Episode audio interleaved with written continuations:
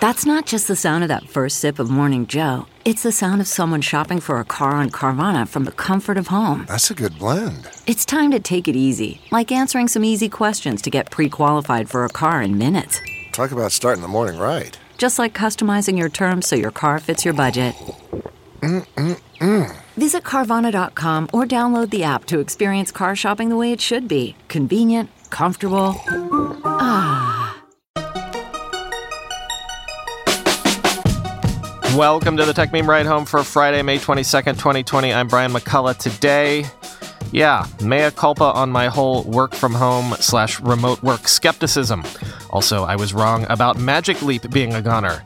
But that subscription aggregator we've all been anticipating is showing up right on schedule. And in the weekend long read suggestions, let me introduce you to the two men who are about to become nerd superstars. Here's what you missed today in the world of tech. Facebook announced late yesterday that it will allow many of its 50,000 employees to work from home permanently, while also aggressively opening up its remote hiring operations, first in the US and then everywhere.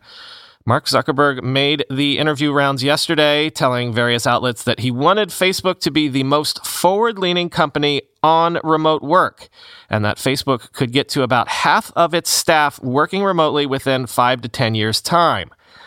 This follows news that Shopify is another tech company that says it will allow all of its 5,000 employees to work from home indefinitely. So never let it be said that I don't change my opinion on things when presented with new data. As you've heard, especially recently, I've been pretty skeptical about how real this whole remote work thing will be. But in the last few days, I've been having conversations that have been changing my mind. Just yesterday, I recorded a panel discussion for the Collision at Home conference with Jessica Lessin of The Information, and she basically straight up told me my skepticism was unwarranted.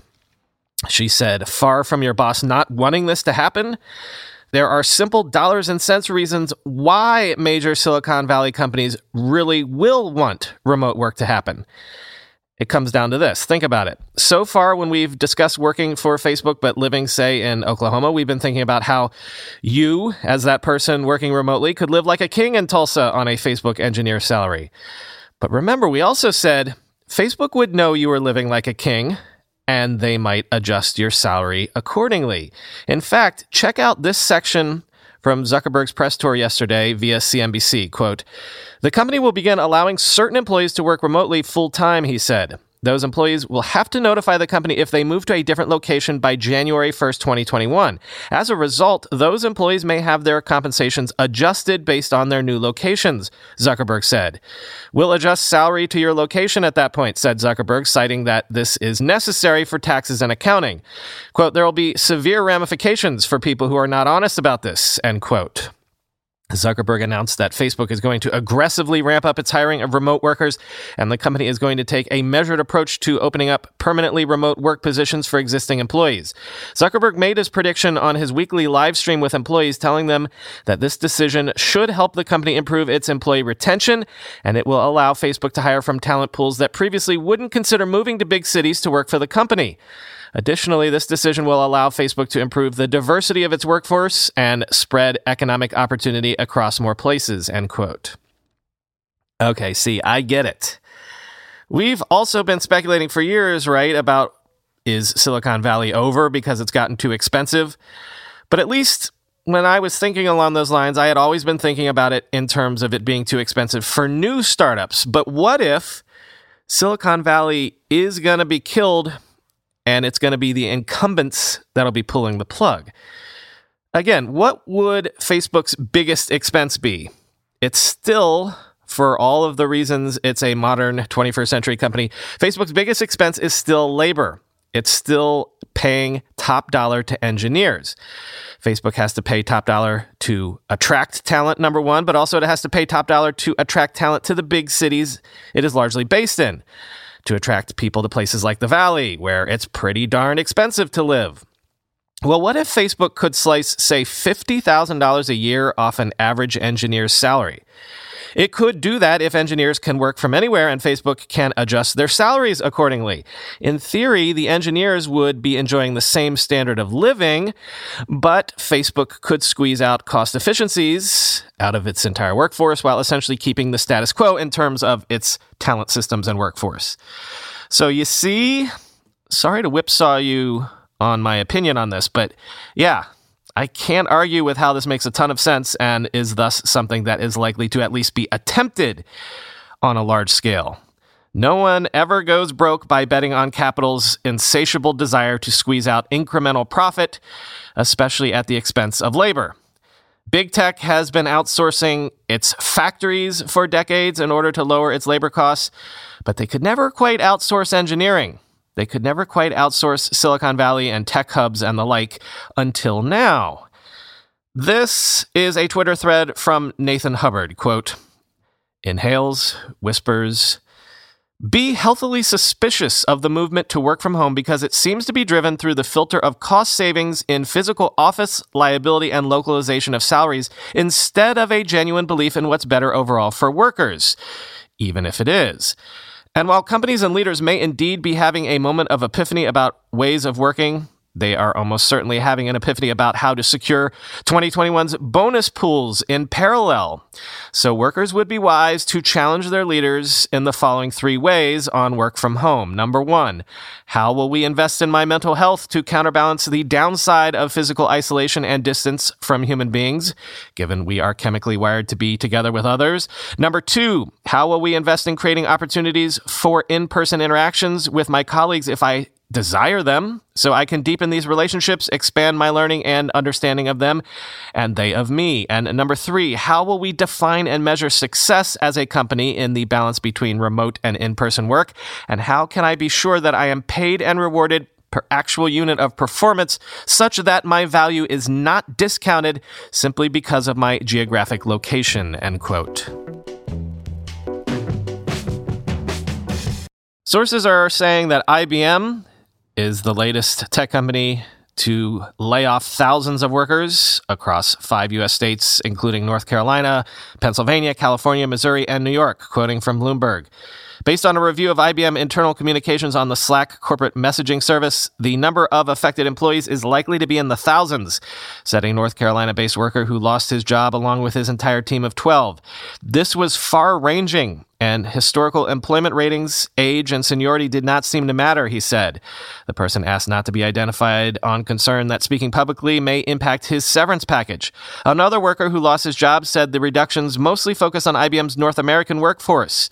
Half of his 70 person department were cut on Thursday and told their last day with the company will be June 22nd. The person asked not to be identified, discussing a sensitive topic. End quote.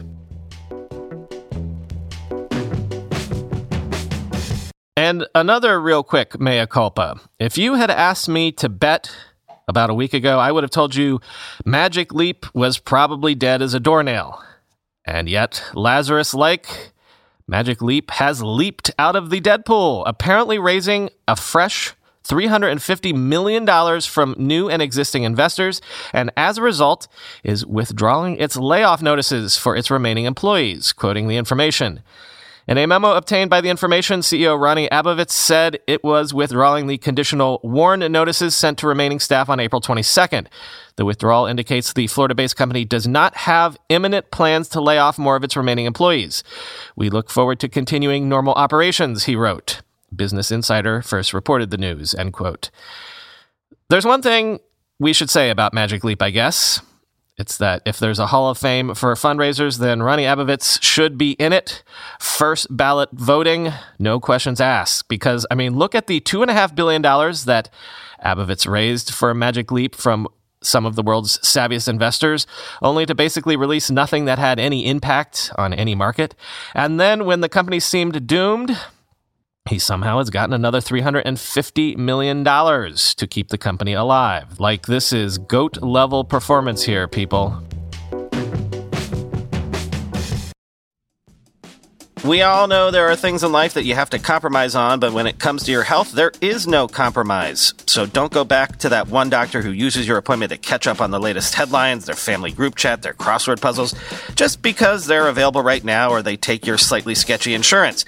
Instead, check out ZocDoc, the place where you can find and book doctors who will make you feel comfortable, listen to you, and prioritize your health. And you can search by location, availability, and insurance, so literally no compromises here because with ZocDoc, you've got more options than you know.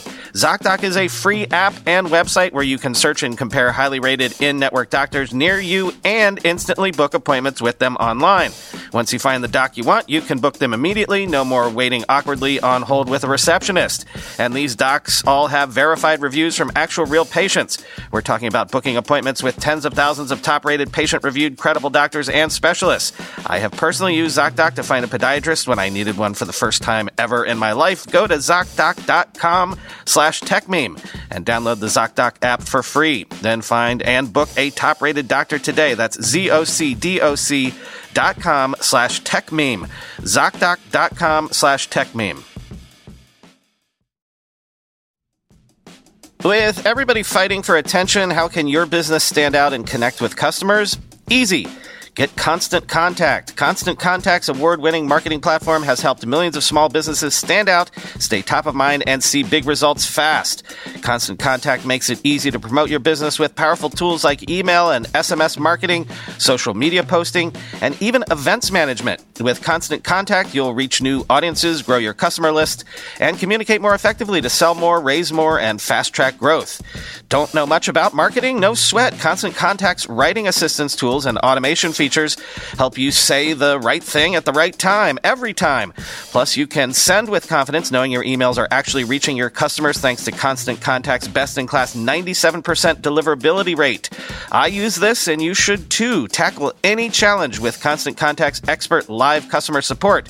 Plus, everything's backed by their 30 day money back guarantee, so get going and start growing your business today with a free trial at constantcontact.com. Just go to constantcontact.com right now. Constant Contact, helping the small stand tall. ConstantContact.com. A court has ruled that turning on a phone to view its lock screen qualifies as searching the phone, even if you don't attempt to unlock it. Thus, such a procedure would require a warrant, as per usual, quoting Ars Technica. Usually, when the topic of a phone search comes up in court, the question has to do with unlocking. Generally, courts have held that law enforcement can compel you to use your body, such as your fingerprint or your face, to unlock a phone, but that they cannot compel you to share knowledge, such as a PIN. In this recent case, however, the FBI did not unlock the phone. Instead, they only looked at the phone's lock screen for evidence. In his ruling, the judge determined that the police looking at the phone at the time of the arrest and the FBI looking at it again after the fact are two separate issues. Police are allowed to conduct searches without a search warrant under certain special circumstances the judge wrote, and looking at the phone's lock screen may have been permissible as it, quote, took place either incident to a lawful arrest or as part of the police's effort to inventory the personal effects of the person arrested. The judge was unable to determine how specifically the police acted, and he ordered clarification to see if their search of the phone fell within those boundaries. Basically, he ruled the FBI pushed the button on the phone to activate the lock screen qualifying as a search regardless of the lock screen's nature, end quote. And this is exactly the startup that every one of us has thought of at some point. It's the startup that your uncle probably pitches to you at Thanksgiving every year, like he's the first one to have come up with it. And that is there are so many subscriptions now, right? So, what if you had a company that managed all of your subscriptions and you paid a subscription for the privilege. Well, Screen Hits is exactly that a streaming video aggregator app that lets users bundle different services like Netflix and Disney Plus all together into a single app with a subscription for said app starting at $1.99 a month. quoting The Hollywood Reporter. The service creates a one stop electronic programming guide where users can search the libraries of both free and subscription streaming platforms, as well as live online TV without jumping from platform to platform and without having to repeatedly sign up for new services. Subscribers of streaming video on demand platforms such as Netflix, Disney Plus, Amazon Prime, HBO Go, Mubi, and other streaming services, including BBC iPlayer, can integrate their existing services within the app, which is set to go live across multiple territories, including the US and the UK, by the end of this month. Entry level subscriptions to Screen Hits will start at $1.99 or £1.99 per month and will initially be available on Samsung Smart TVs, Amazon Fire Sticks, Apple's App Store, Google Chrome, Android, and the desktop. Screen Hits TV boss Rose Adkins Hulse is betting that this increase in streaming supply is creating a pent up demand for technology to simplify the experience. Quote, with hundreds of streaming services available, the consumer has too much choice and often gets lost in the vast array of content, creating subscription fatigue and content overload, she says. The new app helps to streamline the viewing experience. Customers can curate their channels and subscriptions, thus only paying for channels they actually want to watch versus contributing monthly to the channels they never watch, end quote. And finally, today, it's the weekend long read suggestions. We have spoken about this idea before, and we actually get into this idea a little bit on this weekend's bonus episode. What if AI doesn't actually have to replace human thinking? What if machines and humans can actually work together in tandem for basically the foreseeable future? Well, check out this profile of human computer interaction expert Ben Shneiderman. Quote Dr. Shneiderman has sketched out a two dimensional alternative that allows for both high levels of machine automation and human control.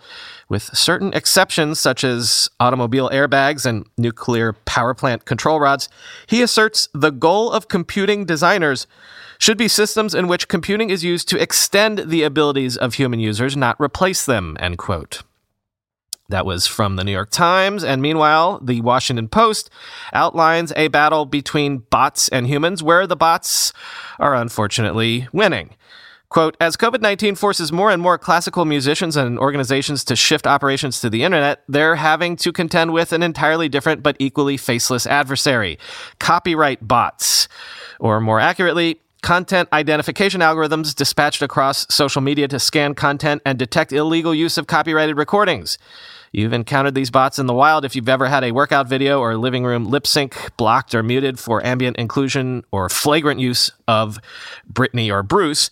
But who owns Brahms?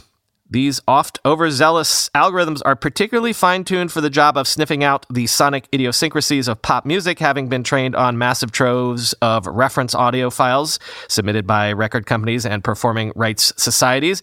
But classical musicians are discovering en masse that the perceptivity of automated copyright systems falls critically short when it comes to classical music, which presents unique challenges both in terms of content and context.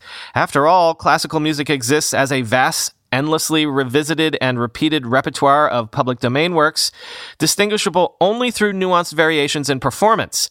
Put simply, bots aren't great listeners, end quote. And here's a bit of a long weekend project suggestion for you.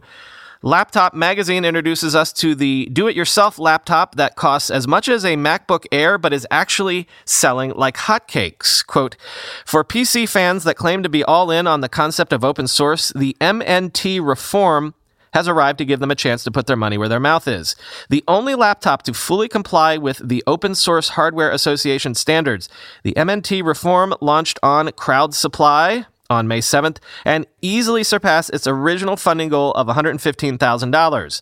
The entire goal with the MNT reform was to create a do-it-yourself laptop for hacking, customization, and privacy, end quote.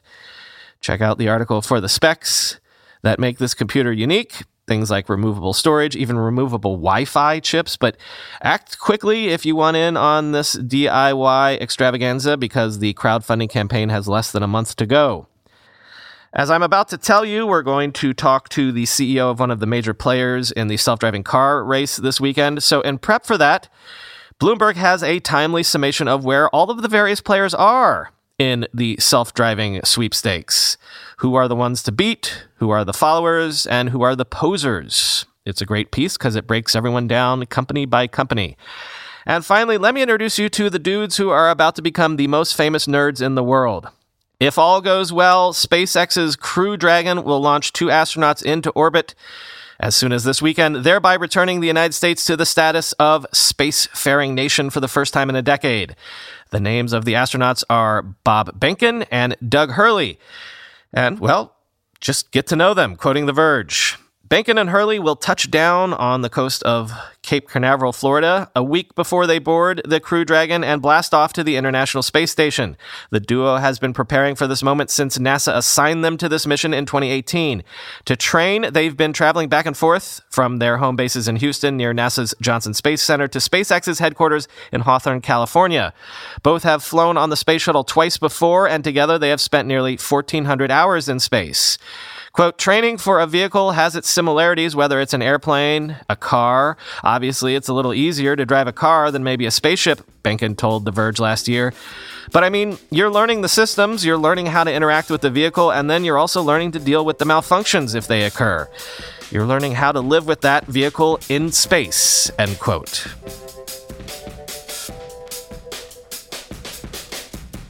Yeah, as I just teased, get ready for one of the biggest weekend bonus episodes we've ever had. We'll be talking to Bryan Salesky, the CEO and founder of Argo AI, one of the leaders in the self driving car space. I really don't have to say anything more than that. This is a conversation with one of the people at the forefront of this entire space, and basically, we just talk about where the technology is at right now it's a great conversation. I'm super thrilled, so watch out for that. And maybe savor it because this is a holiday weekend here in the US, so there will be no new show on Monday. Maybe save this bonus episode as your Monday listen, and we'll be back to you on Tuesday. Talk to you then.